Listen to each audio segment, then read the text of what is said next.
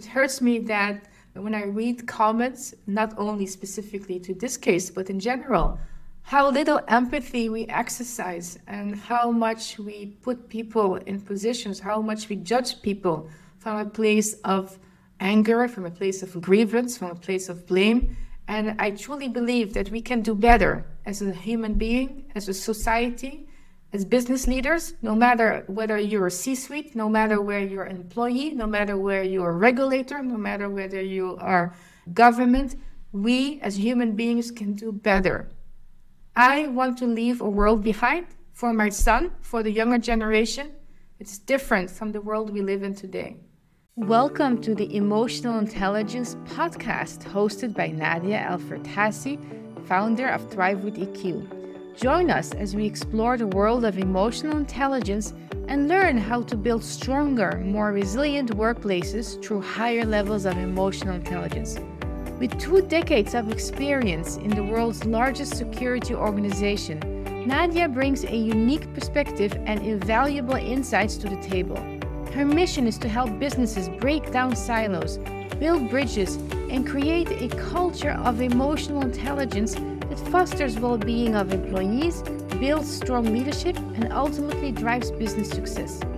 By learning how to manage emotions, communicate effectively, and foster a positive work environment, you can improve productivity, reduce turnover, and build a team that's happy, healthy, and motivated. So, whether you're looking to enhance your own emotional intelligence or create a culture of emotional intelligence within your organization, you're in the right place. Get ready to thrive with EQ. Welcome to episode 11 of the EQ Elevator podcast. If you've noticed, I did not publish any episodes last week. I disappeared for a week from social media with a good excuse, and I do apologize because consistency is something I strive for every day. And the reason why I disappeared is to work on a project that I had put on the back burner that will help businesses build ransomware resilience through emotional intelligence. The project is called Building Emotional Firewalls in Cybersecurity.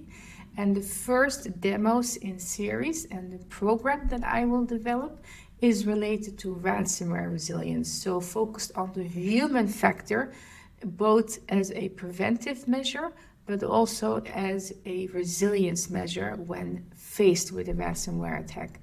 Obviously, no one wakes up wishing to be faced with a ransomware attack, expecting how the best defense mechanism strategy is understanding that it's not a question if you will be hacked or attacked, but when.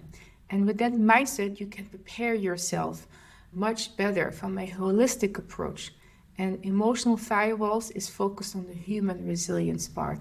So I invite you to check that out. The link is in the description box below. And with that said, let's get started. Today is going to be a bit different approach because for those who have followed the case of the former CISO in Uber, Joe Sullivan, who failed to report a data breach, went to court and is the first corporate executive to be sentenced of a crime. Now, he is not going to be jailed, but he is going to be fined and he is on probation period. And the reason why, as explained by mainstream media, is that the judge received many letters, many pleas showing that he is a man of character, track record. He's a former prosecutor himself. So he has a clean slate. So, how did this happen?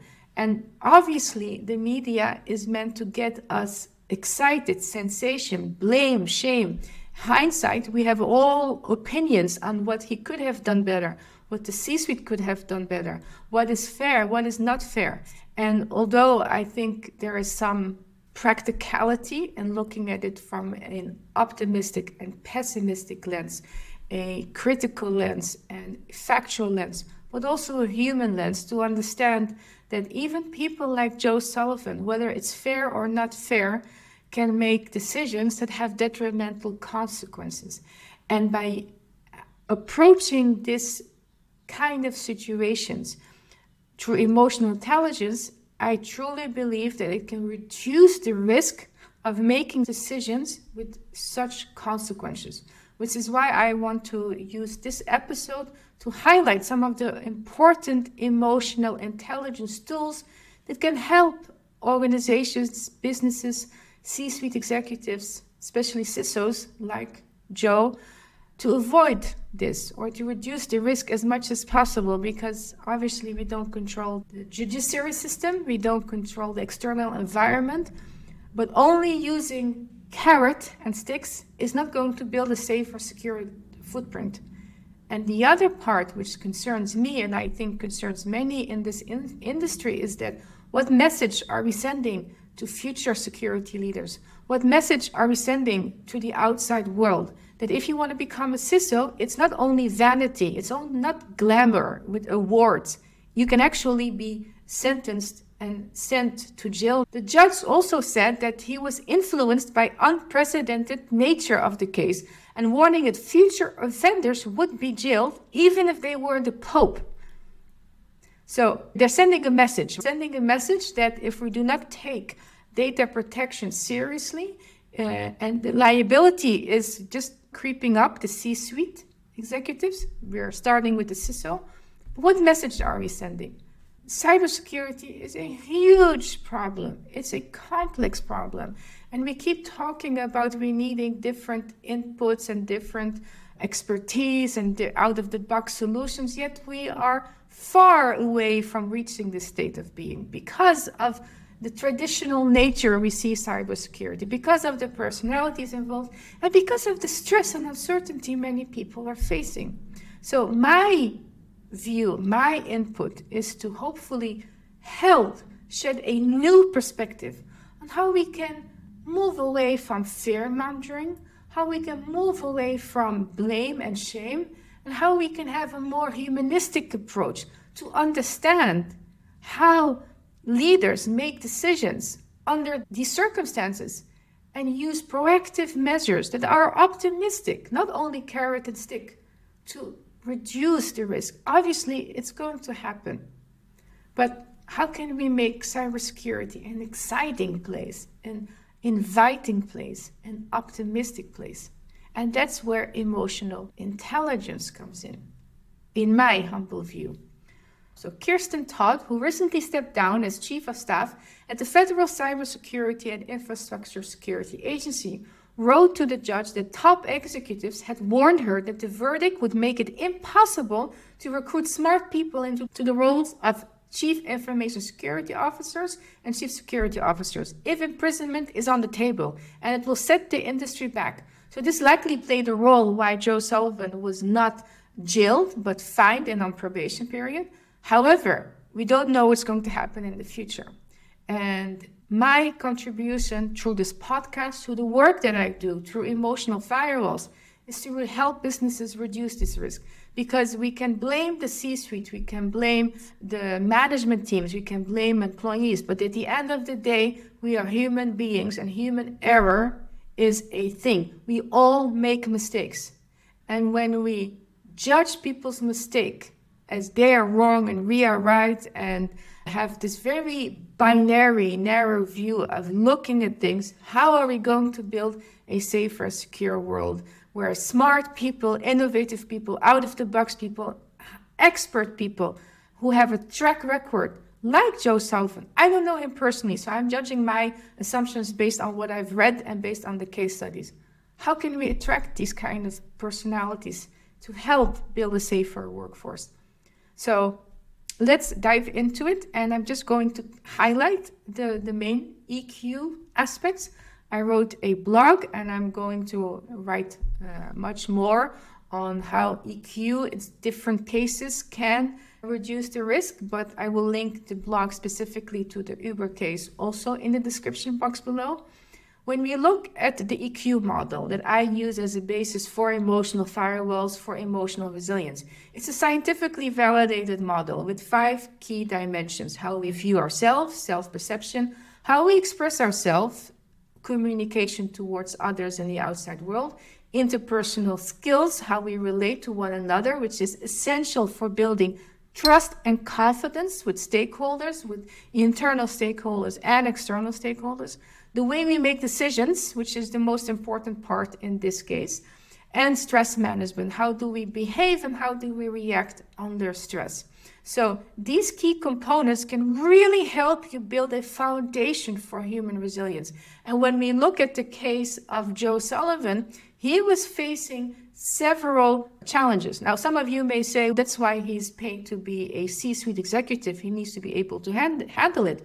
True. At that level, you need to have a certain stress tolerance, you need to have a certain ability to manage these different challenging crises.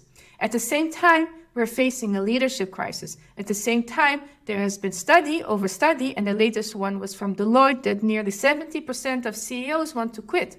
Now, we can sit here and say, it's the CEO's problem, they're not equipped, or we can acknowledge that there is a problem. There is a human resiliency problem that perhaps is not only within the responsibility of the individual, but a responsibility within the system we created, the responsibility within the culture. I get very passionate about this because I am determined to make a change. Because I've lived through this myself. I've seen other brilliant leaders suffer from the system and the culture that we have built. So, step by step, we're not going to change the world in one day, but one step at a time. That was my philosophical outburst. I apologize. so let's go back to, to how decision making could have played a part. At the time when we feel pressure, when our mind, our brain, our human brain can only focus on several factors at the same time. No matter how intelligent we are, no matter how experienced we are, when we face challenges and pressure, we revert to a stress response. And based on your stress tolerance levels, you will react in ways that is familiar to you or even unfamiliar, which translates into irrational behavior, hindsight.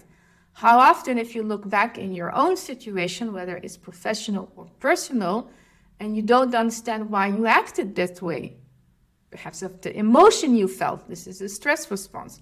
And the same thing, we can use this lens to understand Sullivan's action, although he had a, a conscious awareness and knowledge of what he was doing was perhaps not in the best interest of the organization, in his own best interest, and in the interest of the cybersecurity industry as a whole. But put yourself in Sullivan's shoes. How would you react if we are brutally honest? How would we be able to deal with such pressure? it impacts those type of emotions impact our ability to solve problems people who have low levels of problem solving are more easily influenced by emotion and cloud their judgment even if they have a general average or high levels of problem solving they can still be influenced by intense emotions if in an unfamiliar situation. He was already dealing with a previous case of investigation, negotiating with cyber criminals, and trying to, to do damage control. So he did what he knows best with the information he had, and his knowledge, his cognitive intelligence, but also his emotional intelligence influenced his decision. Now, I'm not making for those who say you're, I'm not a, a judge. I'm not an advocate. I, I, although when I was younger, I always wanted to become an attorney and defend people, but the, the long uh, studies of law actually dissuaded me. But what I'm trying to convey is that we move away from a binary lens and approach in judging a situation and look at it from different perspectives that can coexist. He can perhaps be wrong in his decision making, but there's also an explanation why. And when we address the root cause of why and create an environment that, that provides a safe space to, for people and leaders to understand their problem solving in certain situations and what would happen in the discretion within the company, we can reduce the risk. This is another very important element, which may not be I may not be popular for saying this. When we, we when the not we, I'm not the government, but the government comes with laws that force companies to reveal or register or make public the ransomware attacks, which I'm not debating whether it's right or wrong, right? I'm not the law. I think I'm a big believer in law. I think it's a, it's a good thing. However, we need to be practical. As a company, why should they reveal a ransomware attack, which is going to have a direct impact on their reputation? Because as people, we judge. And one of the biggest challenges and one of the biggest goals of companies and C suite is to manage reputational image, employers' brand, organizations' brand, especially in this current digital age where competition is ruthless. So these two things are creating an opposition. You can create laws, but how many organizations are actually going to report ransomware? Not many, and the statistics are very clear about it. And I'm not saying that one cannot coexist with the other, not at all. We should have a law and we should have these carrot and stick approach to hold leaders and organizations accountable, but we should also have other incentivizing ways and innovative ways in reducing the risk first that ransomware happens, but also preparing the organizations within their own discretion and within their own circle to reduce the risk and build this resilience so they're not put in that situation. And this is where emotional intelligence comes in through simulation and visualization, which I explained in the demos.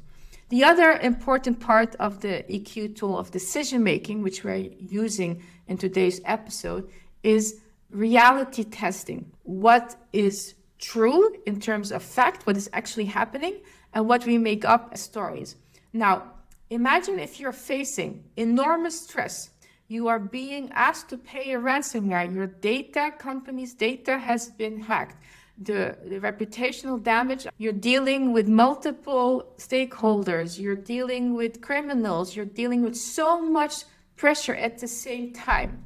This impacts the way you view the situation. It will heighten your stress response, it will heighten the danger, and also influence the way you decide and make and, and influence your response options.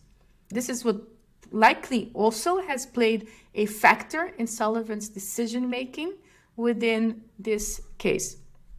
The last one is impulse control revolves around the delay between the triggering of the emotion, triggering of the feeling, and our response time. Now, someone who has low levels of impulse control may fly off the handle much quicker, may react much quicker, and doesn't mean react in angry, but for example, if you have a, a very sophisticated, well crafted, which is easier now with ChatGPT and all these AI transformations, phishing email, someone who has low levels of impulse control, they are likely to click very fast and hence open a door into your organization by increasing their vulnerability. Same thing during ransomware attack. If your data is hacked and you're being asked to you know pay or whatever it is then if you have low levels of impulse control in that moment even average you're likely to act because the emotion of fear the emotion of anxiety stress response is going to drive your action in that situation. So understanding this exercising this, having open conversations about this within your leadership team so they can also support their team will create a culture of resilience in a healthy and constructive way. People become more aware of how they function, how the other people function, without feeling something is wrong with them and without feeling judged. And this is the most important element in building a healthy security culture in the digital age. Don't make people feel judged. You want to have people who come forward early on when something has happened, when a mistake has happened. You want people like executives like Joe Sullivan to be able to work within a leadership team with the board of directors as well and in a governance structure where they have a crisis team, a crisis format set up that they can discuss this before it happens, one, preventive measure, measures, and two, activate this crisis response option as soon as it happens so they are prepared and they're not going to make decisions on their own because they think that it will lead one way or the other. That is true teamwork. That is, you know, sailing stormy seas of today's working working world together as captain, master, and sailors. This is also part Of the tabletop exercises I facilitate, I use the analogy of uh, steering your ship through the storm so you can arrive in smooth waters. I hope you understand what I'm trying to convey here. Today, I am a bit more passionate than usual because it hurts me to see that this happens and that this is probably only the beginning. It hurts me that when I read comments, not only specifically to this case, but in general, how little empathy we exercise and how much we put people in positions, how much we judge people from a place of anger, from a place of grievance, from a place of blame. And I truly believe that we can do better as a human being, as a society, as business leaders, no matter whether you're a C suite, no matter where you're an employee, no matter where you're a regulator, no matter whether you are government, we as human beings can do better. I want to leave a world behind for my son, for the younger generation. It's different from the world we live in today. This is what drives me. This is what makes me show up every day. This is what makes me put in the work, bring out the message every day. So I hope that this episode, I hope that today's message will help business leaders think differently. Use emotional intelligence in a practical way to reduce the risk of Sullivan's case reproducing ever again. Thank you for listening, and I look forward to releasing the next episode this Thursday. Thank you for tuning in to the EQ Emotional Intelligence Elevator podcast. We hope you enjoyed today's episode and gained valuable insights into the world of emotional intelligence.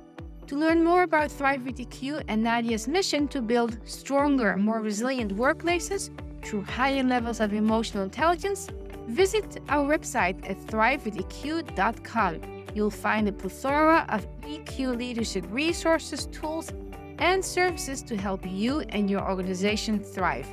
Thank you again for listening. Don't forget to subscribe, leave a review, and share with your friends and colleagues. As always, keep thriving with EQ.